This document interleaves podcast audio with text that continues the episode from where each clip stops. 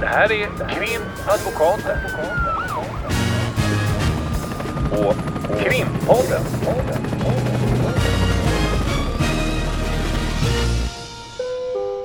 Parter och ombud kallas till sal 32. Hej Ulrika! Hej Lotta! Välkommen tillbaka till ett eh, nytt år. Tack detsamma.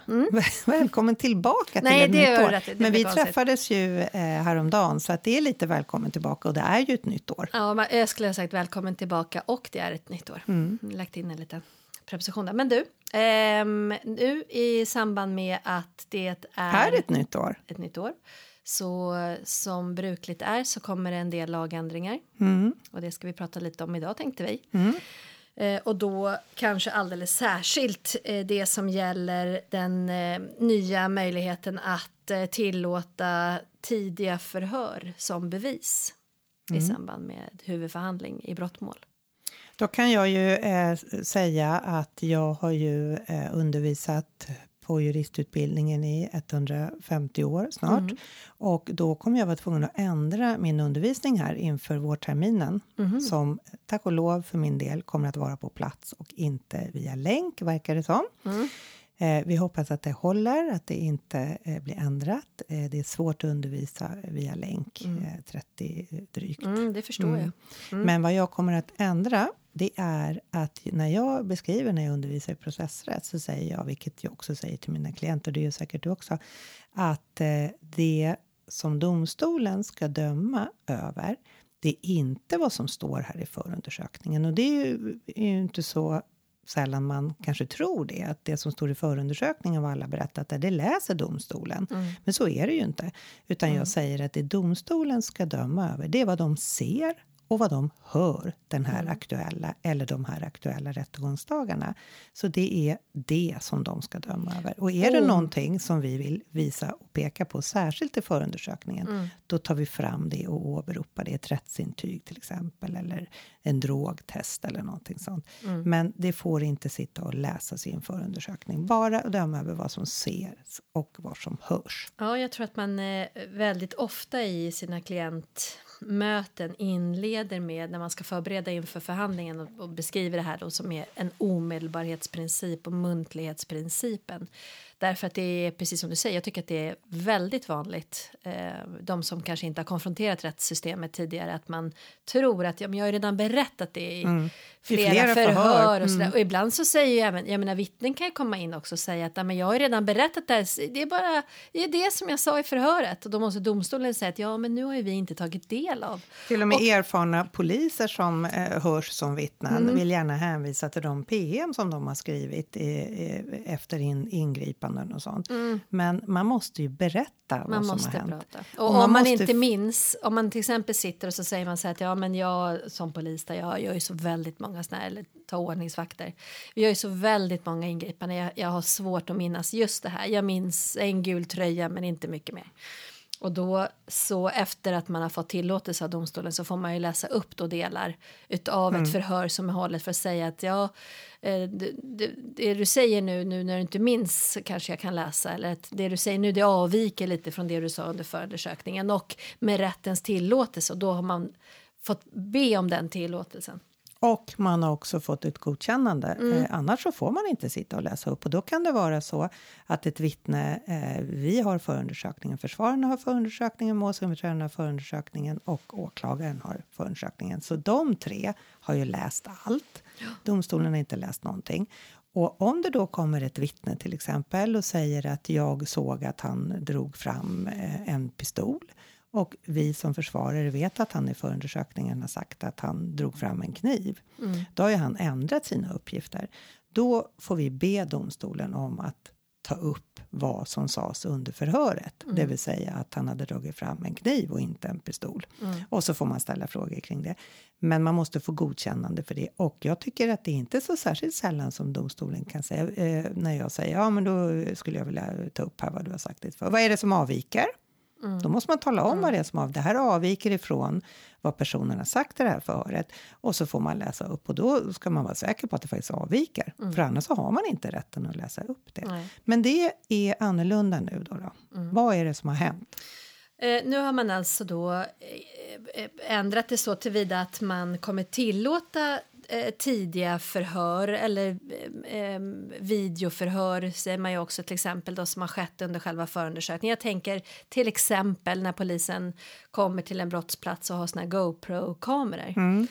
Ehm, Det är kameror ta- som sitter i, som, som ett litet trevligt halsband och längst ner i halsbandet så sitter det en kamera. Ja, precis. Eller vid något sele på kroppen. Mm. Eller det är väl lite olika hur de är placerade. Liksom. Så kan det vara på. Eller så sätts det på. Ta till exempel ett lägenhetsingripande. vet jag att jag har varit och tittat på någon gång i samband med något, eh, något förhör eller om det var något sidomaterial eller något sånt där. Att man går och tittar och så ser man då hur de eh, tar målsäganden. Vi ser att det är relationsvåld till exempel som påstås. Och då håller polisen på plats med målsäganden. Eh, den här kvinnan Eh, som menar att hon har blivit slagen. Hon kanske är väldigt upprörd, kanske väldigt berusad och, och olika omständigheter som de filmar och så ställer de frågor och hon svarar. Och som jag då förstår det så kommer ju det finnas en, en ganska stor möjlighet om man vill använda det. Ta till exempel, vilket ju inte är ovanligt när det är relationsvåldsmålen, att kanske kvinnan sen tar tillbaka sina uppgifter eller inte längre vill medverka och så vidare. Det tror jag är en av anledningarna till att man kanske har eh, från åklagarhåll eh, kanske bejakat den här lagändringen. Men det är naturligtvis också att man eh, eh, ifrån polismyndigheter från åklagare vill se att man i närtid Um, om man till exempel håller ett förhör att man kanske minns bättre, att man kanske vågar berätta saker och inte ska vara, det ska inte, utredningen ska inte vara lika känslig för eventuella påtryckningar senare i processen. Att man ändrar sina uppgifter Ja, och det behöver ju inte bara vara relationsvåld såklart, utan det som väl är aktuellt nu med alla skjutningar och så vidare kanske är att eh, vittnen som blir utsatta för påtryckningar och så vidare. Och då eh, kan man ju lätt tänka att det är positivt Mm. att eh, man på något sätt kapslar in information i en, i en liten tidskapsel. Mm. Och att eh, är, är det då ett icke frihetsberövat brott så kan det ju ta många, många månader. Ibland kan det ta ett år, i värsta fall ett och ett halvt år. Ja, det kan ta jättelång tid innan det blir rättegång. Folk glömmer och folk kanske som du säger har blivit påverkade av vänner eller av situationen eller att man har kanske blivit kompis med den som tidigare då eh, har, som man har påstått har begått ett brott. Då har man tidskapslat deras uppgifter från början.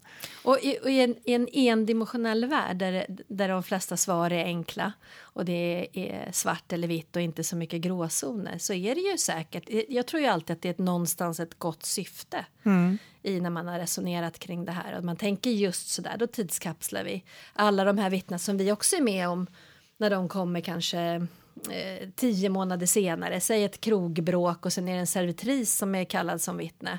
Så säger hon, ja men snälla det här var ett och ett halvt år sedan, jag, jag minns inte.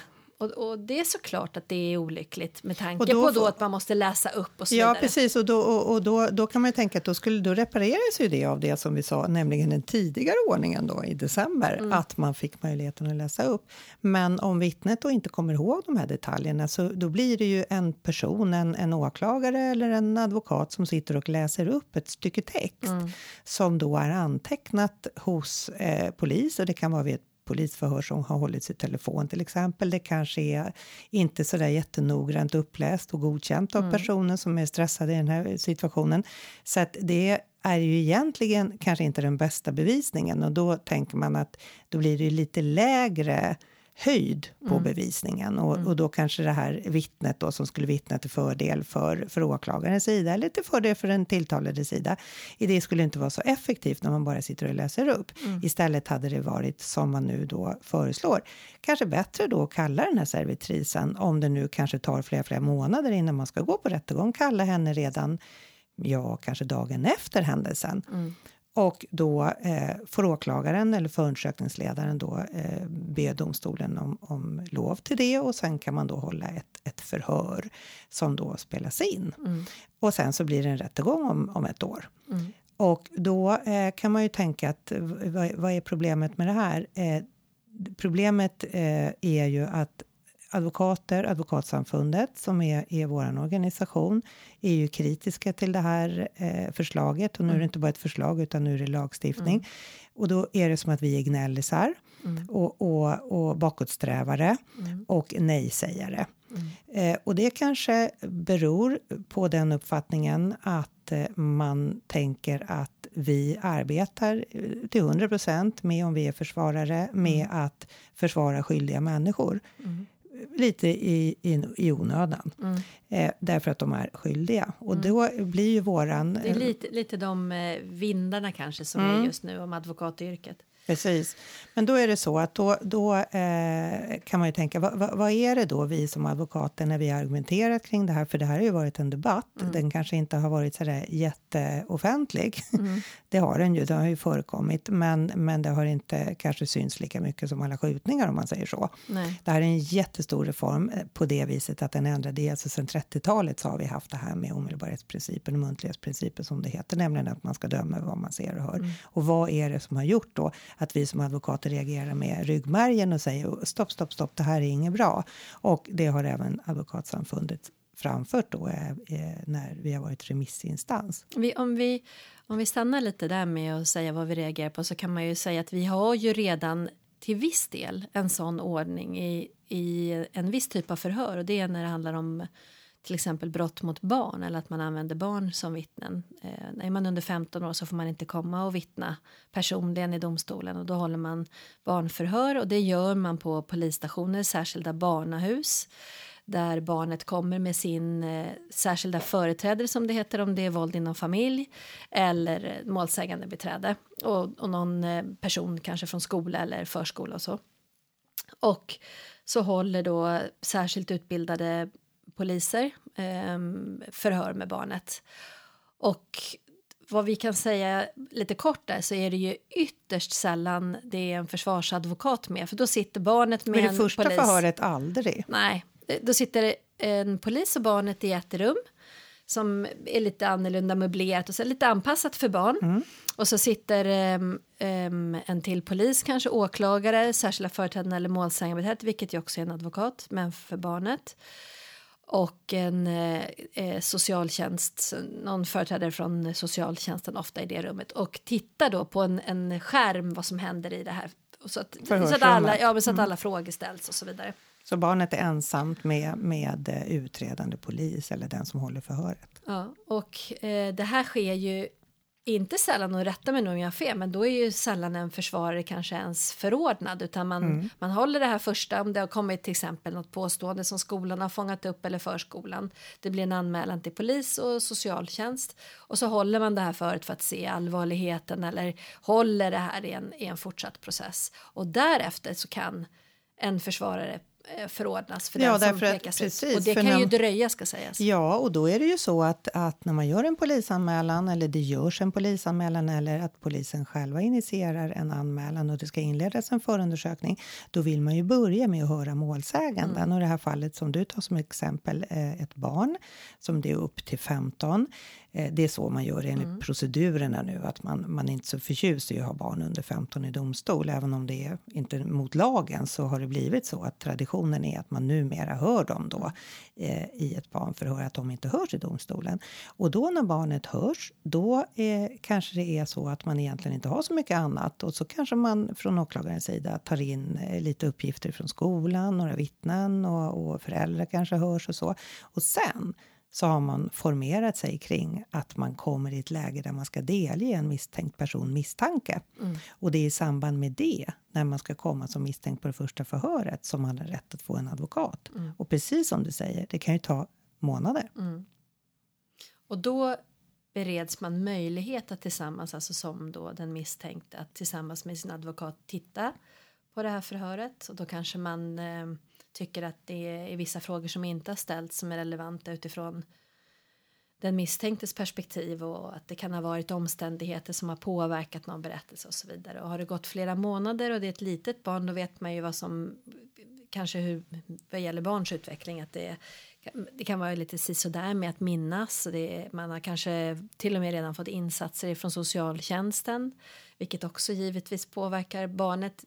Det- Det kan ju vara bra att de får de insatserna men om man ser rent krasst nu ut, eh, Bevis. brott, bevishänseende liksom, så kan det påverkas där och det kan vara pågående tvister mellan föräldrar. Det kan vara så otroligt mycket som det kan vara viktigt att få med Alltså att man, man kanske, man behöver inte ställa så raka frågor, men att man i vart fall får med någon bild ifrån barnet vad gäller det. Och då ska vi ju ha med oss att skillnaden när vi känner att vi lite hamnar i barnförhörsläget när vi, vi ska diskutera det här med att man ska få ha bevisupptagning ut, utanför domstolen, om man säger, utom domstolsförhandlingen i enlighet med den här nya lagstiftningen, så är det ju så att problemet är när man är försvarare och man har en klient som säger jag har inte gjort det här som påstås. Man har lyssnat på klienten, man har varit på förhör med klienten, man vet vad klienten berättar. Man vet ingenting annat. Sen får man titta på barnförhöret som du säger. Eh, och det gör man på polisstationen för det kan man inte göra i lugn och ro någon annanstans på advokatbyråns kontor eller något utan det gör man med klienten på polisstationen.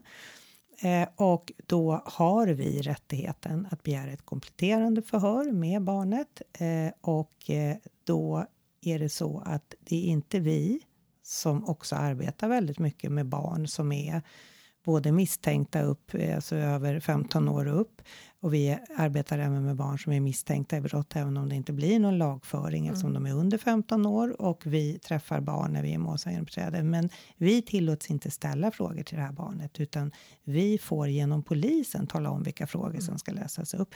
Och de är jättetrixiga de här förhören vid dem, kan jag säga, för min del ganska få gånger jag har valt att ha förhör med mm. barn. Därför som du säger, de hinner glömma, de hinner påverkas mm. mycket. Och som är inte särskilt ovanligt att det faktiskt föregår en vårdnadstvist eller någonting liknande i botten som har också blivit påverkad av den ena föräldern. Mm. Och då ska vi då skicka in ett antal frågor via en polis som har hört det här barnet innan och är påverkad av att det här barnet eh, har berättat sin berättelse. Det finns ingen anledning för polisen att ifrågasätta barnets berättelse. Och så kommer vi med våra frågor. Så att det som sen polisen håller det förhöret åt oss, det vi skulle ha hållit i domstol, mm. Då är inte det ett riktigt motförhör, det som kallas för korsförhör också. Nej. För vi har ingen möjlighet att fritt ställa frågor och hänga upp saker och återkomma till saker och ställa kompletterande frågor, utan det blir ett antal frågor som läses upp, inte sällan med den informationen också att det här är pappas eller din lärares advokat, försvarsadvokat som ställer de här frågorna som du nu ska få, få svara på. Mm. Och då blir inte det ett riktigt motförhör. Och då är man som försvarare i de lägena oerhört bakbunden. Mm. Därför att vi har inte förundersökningen. Vi vet inget mer än vad vår klient har berättat och vad barnet har berättat i barnförhör. Men vi vet ingenting övrigt. Nej. Vi vet inte vad lärare har berättat. Vi vet inte hur många gånger barnet har träffat socialtjänsten. Vi vet inte om det här barnet har kanske jättestora problem med att inte hålla sig till sanningen. Den kanske har en någon diagnos som gör att den eh, inte talar sanning eller att den är, är rädd för, för vuxna eller är rädd för auktoriteter eller är pressad av någon eller några. Det vet ju inte vi där, för vi har ju inte det på bordet. Nej. För skillnaden är ju om man hade fått hålla ett sånt för, motförhör i domstolen. Då håller ju åklagaren sitt förhör och sen har försvararen rätt att, att hålla sitt förhör. Då har ju vi läst och tagit del av all information i målet. Vi är jämställda. Så parterna, det vill säga åklagaren och den tilltalade och dens advokat är jämställda.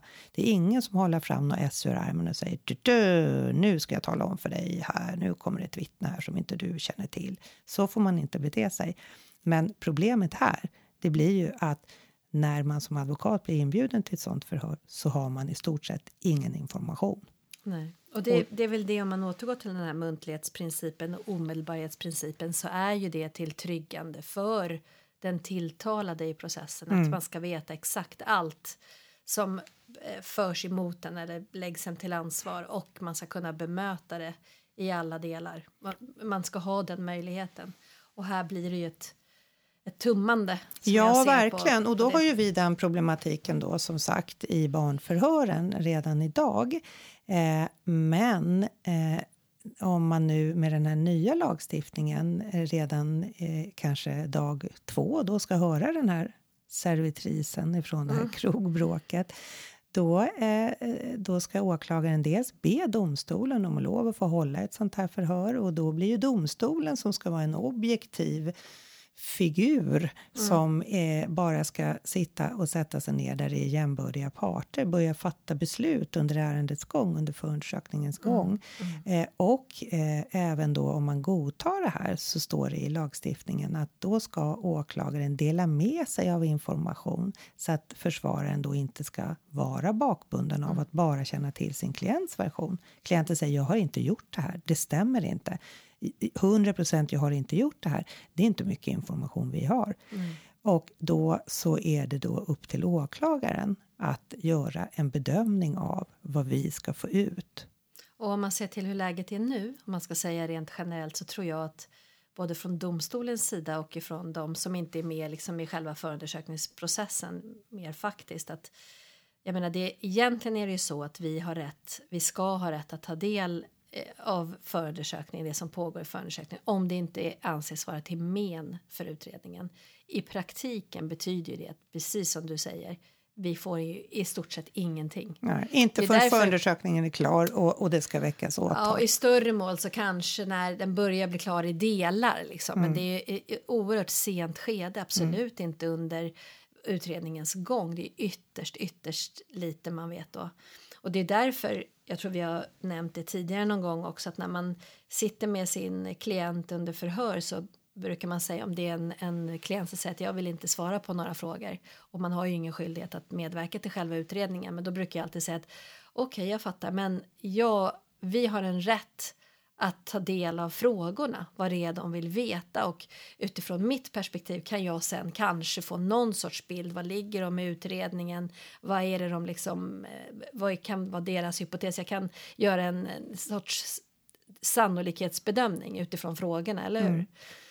Eh, men eh, och, och så lite vet vi liksom. Det är därför vi hela tiden har andra vägar för att få så mycket vi kan. Mm. Och problemet är ju här då eh, med den här nya lagstiftningen. Eh, det kommer ju bli jätteintressant. Dels hur, hur domstolarna kommer att godta det här och också vad det kommer att i praktiken få eh, för värde. För olika bevis har ju olika värden om man säger. Och då säger man att det ska vara en robust bevisning för att den ska kunna leda till en fällande dom och att det är ställt utom rimligt tvivel som det heter. Och då kan man ju undra vad det är för robusthet i den här bevisningen. Om försvaret blir då givetvis inbjuden eh, till att vara med då när den här servitrisen ska höras. Om det nu har förordnats någon advokat, det kanske det gör redan på natten där om det är ett krogslagsmål eller på morgonen. Eh, det kanske är så att eh, man hinner höra klienten också. Eh, och sen så ska man då få vissa delar för sig eh, presenterade och då ska vi kunna hålla ett effektivt motförhör. Det som vi sen senare skulle ha kunnat hållit i rätten om inte det här då tidskapslades. Och det är ju det som är bekymret att vi, både du och jag och även Advokatsamfundet är nog av den uppfattningen att det finns en risk när man lämnar över bedömningen av vad som är relevant information för att kunna hålla ett effektivt motförhör. När den bedömningen lämnas över på åklagaren som enligt mitt förmenande i alla fall eh, inte kanske har den kunskapen om vad vi behöver för att kunna hålla ett effektivt motförhör. Nej. Och då så strider ju det enligt min uppfattning och enligt din uppfattning och enligt Advokatsamfundets uppfattning. Det strider ju mot den här principen om att båda parter ska vara lika starka. Man pratar om equality of arms och det regleras bland annat i i Europakonventionen. Eh, eh, där man pratar om att parterna ska vara likställda. De ska ha lika starka vapen på båda sidor om man säger. Och i det här fallet så blir det ju att åklagaren får ett företräde genom att själva få bedöma vad de anser är tillräckligt för att försvaret ska kunna hålla ett effektivt förhör. Det kommer bli jätteintressant. Dels hur det här kommer att tillämpas i verkligheten när det börjar sättas igång då, då och, och hur tingsrätterna, sedan hovrätterna kommer att värdera den här bevisningen. Därför att eh, jag kan tänka mig att eh, det är inte, nu, nu talar vi utifrån vad vi tror, eh, att vi inte kommer att uppleva att vi har tillräckligt med information. För att när vi håller det där motförhöret då, Sen några månader senare, eller vad det nu kan tänkas bli, då får vi förundersökningen. Mm. Och då kanske vi får en något annorlunda bild när vi får Exakt. del av hela materialet. Och då har ju vi då rätt förvisso enligt den här lagstiftningen att hålla kompletterande förhör i domstolen. Men då kan man ju tänka, hur kommer domstolen att värdera tidskapseln? Mm. När folk har ju mycket bättre minne precis i anslutning till händelsen jämfört med vad de har när de sen senare kommer till en rättegång. Mm. Och då kanske det blir så att vi kommer att när vi har fått hela materialet göra en bedömning av att när vi höll det här förhöret som togs tidigare faktiskt inte hade tillräckligt med material och då ska det här förhöret värderas, alltså uppgifterna ska värderas med försiktighet jämfört med de uppgifterna som kanske kommer fram i domstolen. Och då kanske det blir så att tingsrätterna anser att ja, vi kan inte, ha, vi kan inte tycka att det här är tillräckligt robust, att det är en tillräckligt hög, högt bevisvärde. Kanske hovrätten också, så kanske hamnar då, eller kanske och kanske, det kommer att hamna i Högsta domstolen. Som har då, när vi relaterar till barnförhören, uttalat sig vid flertal tillfällen, eller vid flera tillfällen, och sagt att när det gäller förhör med barn som hålls på det här viset, när försvararen inte har möjligheten att, att ha tillräcklig information, så ska man värdera dem bevisen lägre. Barnförhör ska värderas lägre därför att vi inte har rätt att hålla de här motförhören. Vi har inte rätt att ifrågasätta och peka på saker som är tveksamma. Men jag tänker också vad gäller Högsta domstolen som ju vi orienterar oss mycket kring i hur vi ska tolka lagar och så vidare. Eh, där har det också utvecklats en, en praxis just vad gäller tidiga förhör när man då läser upp det som har de förhör som har varit under förundersökning att man på grund av den insikten i att det är mycket som kan påverka. Ta en medtilltalad som har varit misstänkt i andra delar. Det kan påverka vad man säger. Eh, ta alla möjliga olika förslag. En målsägande som har någon relation med vederbörande och det kan vara att man är arg på någonting och det kan påverka. Det kan vara mycket. Man kan vara rädd för att man eh, tror. Alltså det kan. De tidiga förhören. Det är inte alltid så att man säger kanske sanningen där utan det kanske behöver gå en tid och man behöver lugna sig och känna att okej, okay, det, det, var mm. ingen fara, jag kan prata. Och sen säger man sanningen. Mm. Det är, ibland kan jag uppleva att det är en väldig tilltro till från eh, många håll att det man säger först är det som är mm. riktigt. Det kan ju vara att man behöver lite distans till själva händelsen. När man är helt enkelt oerhört ledsen, arg, frustrerad, ilsken, eh, mm. kränkt Mänskligt. därför att man har är ihop med någon som just har gjort en annan person gravid och man sliter sitt hår och, och eh, slår sig själv därför att man är så oerhört upprörd över den här situationen. Mm. Och sen så spelas det in mm. när man då av ilska eh, ger igen genom att säga att det är han som har gett sig på mig. Mm. Och sen går det några veckor och, och, det visar sig att det var inte på det här sättet eller ja, det är slutet mellan oss och då kanske man också berättar en lite mer sanningsenlig Exakt version. Mm.